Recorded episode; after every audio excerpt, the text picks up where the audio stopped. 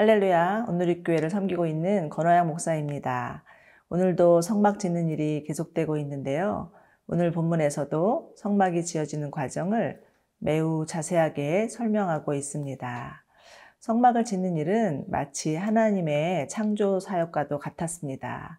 하나님의 창조 세계가 하나님의 말씀대로 지어진 것처럼 성막도 하나님이 말씀하신 대로 지어져야 했고 하나님이 창조하신 세상이 하나님의 계획과 질서 가운데 세워진 것처럼 성막도 하나님의 디자인과 아이디어대로 지어져야 했습니다. 그런 의미에서 하나님은 최고의 건축가이시죠? 하나님이 만드신 작품이 얼마나 아름다운지 함께 묵상해 보도록 하겠습니다. 오늘 말씀은 출애굽기 38장 1에서 20절 말씀입니다.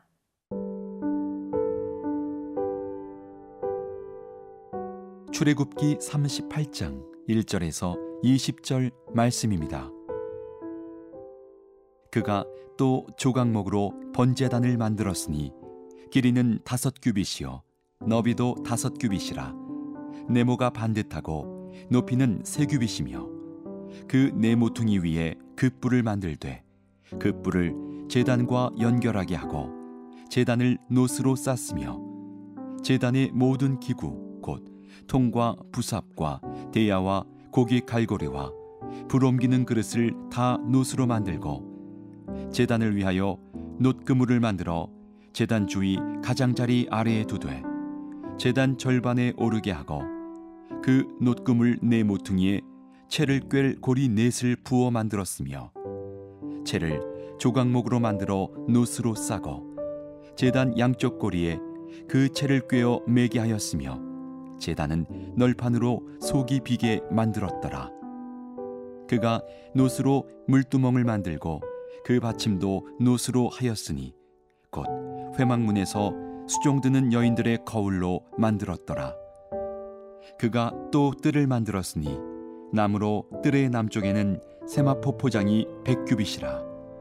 그 기둥이 수물이며 그 받침이 수물이니 노시오 기둥의 갈고리와 가름대는 은이며 그 북쪽에도 백규빗이라 그 기둥이 수물이며 그 받침이 수물이니 노시요 기둥의 갈고리와 가름대는 은이며 서쪽의 포장은 쉰규빗이라 그 기둥이 열이요 받침이 열이며 기둥의 갈고리와 가름대는 은이며 동으로 동쪽에도 쉰규빗이라 문 이쪽의 포장이 열다섯 규빗이요 그 기둥이 셋이요 받침이 셋이며 문 저쪽도 그와 같으니 뜰문 이쪽 저쪽의 포장이 열다섯 규빗씩이요.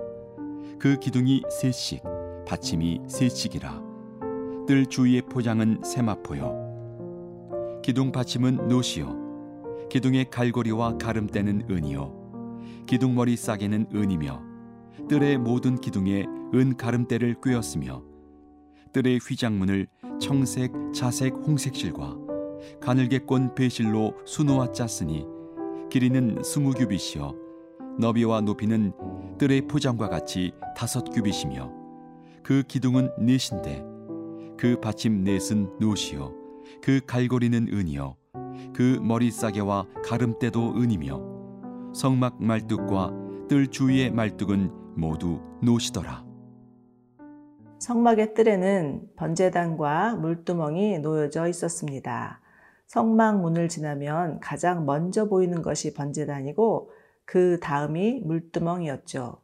제사장은 성소에 들어가기 위해서 번제단에서 제사를 드린 후에 반드시 물두멍에서 자신의 손과 발을 깨끗하게 씻어야 했습니다. 성막의 뜰에 있었던 번제단과 물두멍, 이들이 주는 영적 의미가 무엇인지 살펴보도록 하죠. 우선 번제단에서 중요한 것은 피와 불과 뿔입니다. 사람들이 자신의 죄를 대신하기 위해서 흠없는 양이나 염소를 제물로 가지고 오면 제사장은 그것들을 번제단 앞에서 잡고 제물의 피를 번제단에 뿌린 후 제물을 불러 태워서 하나님께 드렸습니다. 그런데 우리가 여기서 주목해야 할 것은 뿔이에요. 성소단에 있는 분양단에도 뿔이 있었지만 번제단에도 뿔이 있습니다. 이 절을 보시면 그 내 모퉁이 위에 그 뿔을 만들되 그 뿔을 재단과 연결하게 하고 재단을 노트로 쌌으며 이런 구절이 나오죠. 이 뿔은 번제단에서 제물을 바치고 피를 뿌리고 불을 태우는 긴 과정을 거칠 수 없는 급박한 상황일 경우에 사용되었습니다. 이 뿔에 뿌려진 속죄의 피로 인해서 죽음을 면할 수 있었던 거죠.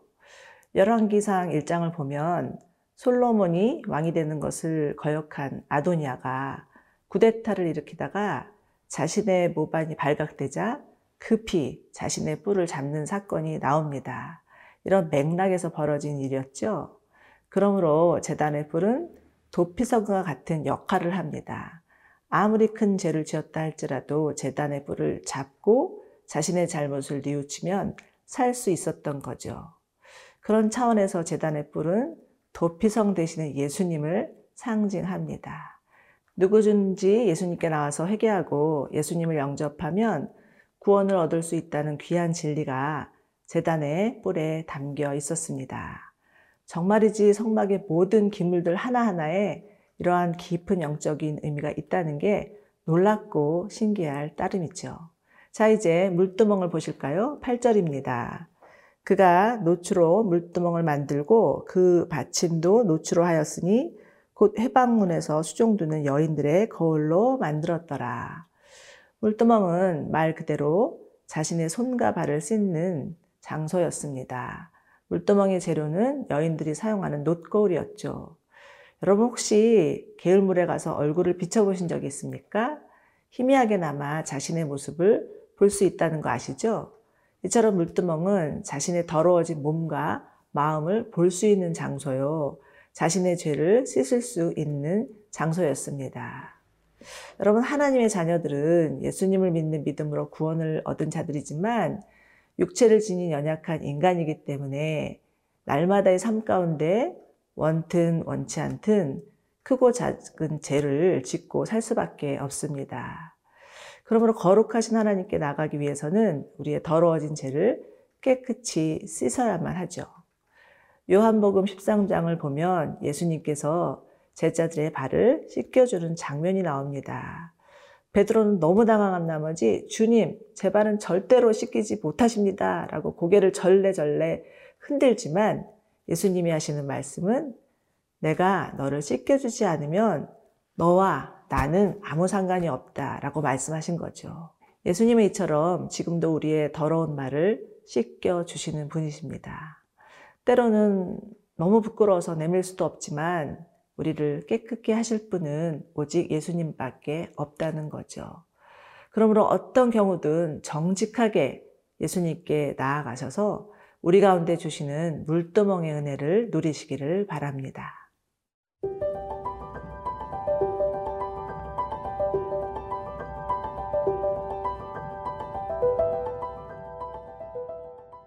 구절부터는 뜰에 관한 말씀인데요. 아무리 읽어도 너무 복잡해서 눈에 잘 안 들어와서 도대체 어떻게 생겼다는 거지 고민이 될 것도 같습니다. 자, 16절, 17절을 보시겠습니다. 뜰 주위의 포장은 세마퍼요. 기둥 받침은 노치요. 기둥의 갈고리와 가름대는 은이요. 기둥 머리 싸개는 은이며 뜰의 모든 기둥에 은 가름대를 꿰었으며 정리해보면 성막의 뜰은 외부와 구별하기 위해서 노추로 기둥을 만들었고 은으로 갈고리와 가름대, 기둥머리 싸개를 만들었고 그 기둥들은 모두 세마포로 둘러싸여 있었습니다. 그런데 이 성막의 뜰은 제사장이든 레위인이든 일반 백성이든 누구나 들어갈 수 있는 장소였죠. 누구든지 뜰에 들어가서 제단 앞에서 희생제사를 드리면 하나님께 나아갈 수 있었습니다. 그리고 하나님께 드린 제물을 더불어 먹으면서 하나님과 교제할 수 있었죠. 그러므로 성막의 뜰은 하나님의 은혜를 누릴 수 있는 축복의 장소였습니다. 그런데 우리가 눈여겨 보아야 할 구절은 16절에 뜰 주위의 포장은 세마포요입니다. 여러분 세마포 하면 무엇이 생각나시나요? 예수님이 십자가에 돌아가신 후 입으셨던 세마포 생각나지 않으십니까? 그런데 놀랍게도 그 세마포는 예수님의 빈 무덤과 함께 개켜져 있던 세마포였습니다. 그러므로 세마포를 둘러싸여진 성막의 뜰은 예수님의 십자가의 죽으심과 부활을 상징한다고도 볼 수 있죠. 이 또한 정말 놀랍지 않으신가요? 자, 이제 마지막으로는 뜰의 문입니다. 18절인데요.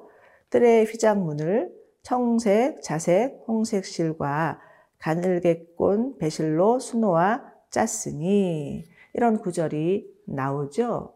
이처럼 뜰의 문은 아름다운 색깔의 실로 짜여져 있었는데 우리는 이 아름다운 문에서도 예수님의 성품과 사역을 엿볼 수 있습니다. 청색은 하나님 나라를 상징하고요. 자색은 왕이신 예수님, 홍색은 예수님의 보혈, 흰색은 거룩함과 정결함을 보여주고 있죠. 이처럼 성막은 예수님을 보여주는 그림자였습니다. 그러므로 성막은 임의대로 만들 수 없었고 철저하게 하나님의 지시대로만 만들어져야만 했습니다. 이것은 우리에게 시사하는 바가 아주 크다고 생각합니다. 여러분, 오늘날의 시대를 인본주의 시대라고 하죠. 하나님의 말씀보다 사람의 생각이 더 중요하고 인권이 더 중시되는 시대가 되었습니다. 그런데 여러분, 성경에서 가장 타락한 시대가 어느 시대였는지 아시나요? 사사시대였죠. 그리고 사사시대의 특징은 자기 소견에 옳은 대로였습니다. 그러나 자기 소견대로 옳은 대로 행하는 세대는 무너질 수밖에 없습니다. 골로새서 2장 8절을 보시면 누가 철학과 헛된 속임수로 너희를 사로잡을까 주의하라. 이것이 사람의 전통과 세상의 초등학문을 따르며 그리스도를 따름이 아니니라. 이런 말씀이 있죠. 사단이 얼마나 이 시대의 이념과 사상과 인권을 가장해서 하나님의 말씀을 경홀히 여기게 하고 무식해 하는지 우리는 정신을 차리고 깨어 있어야 합니다. 그러나 하나님의 말씀이 최고의 가치요, 유일한 진리임을 믿고 말씀대로 살아간다면 하나님 반드시 우리를 통해서 하나님 나라를 이루어 가실 것입니다. 오늘도 우리 각자에게 주시는 하나님의 말씀을 꽉 붙잡고 그 말씀대로 살아가는 은혜가 있기를 축원합니다.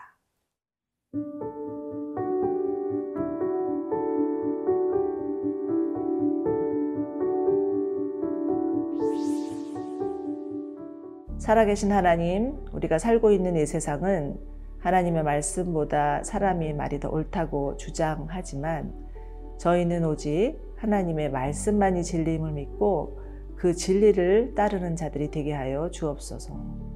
우리의 더러워진 죄를 예수님의 보혈로 씻어주시고 성령으로 불태워 주셔서 더욱 정결하고 거룩한 하나님의 사람들이 되게 하여 주시옵소서. 예수님의 이름으로 기도드리옵나이다. 아멘.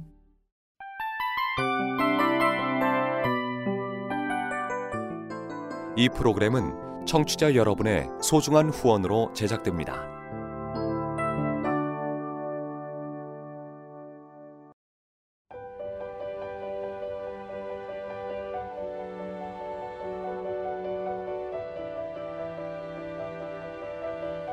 세상에는 수많은 교회들이 있지만 더 깊이 있는 말씀 강해를 찾기 위해 크기로만 교회를 선정하지 않습니다.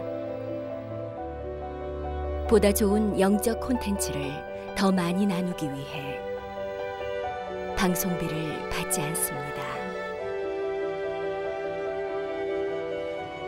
1년 365일 복음만 전하고 싶어서 우리는 광고를 하지 않습니다. 온누리의 복음을 땅끝까지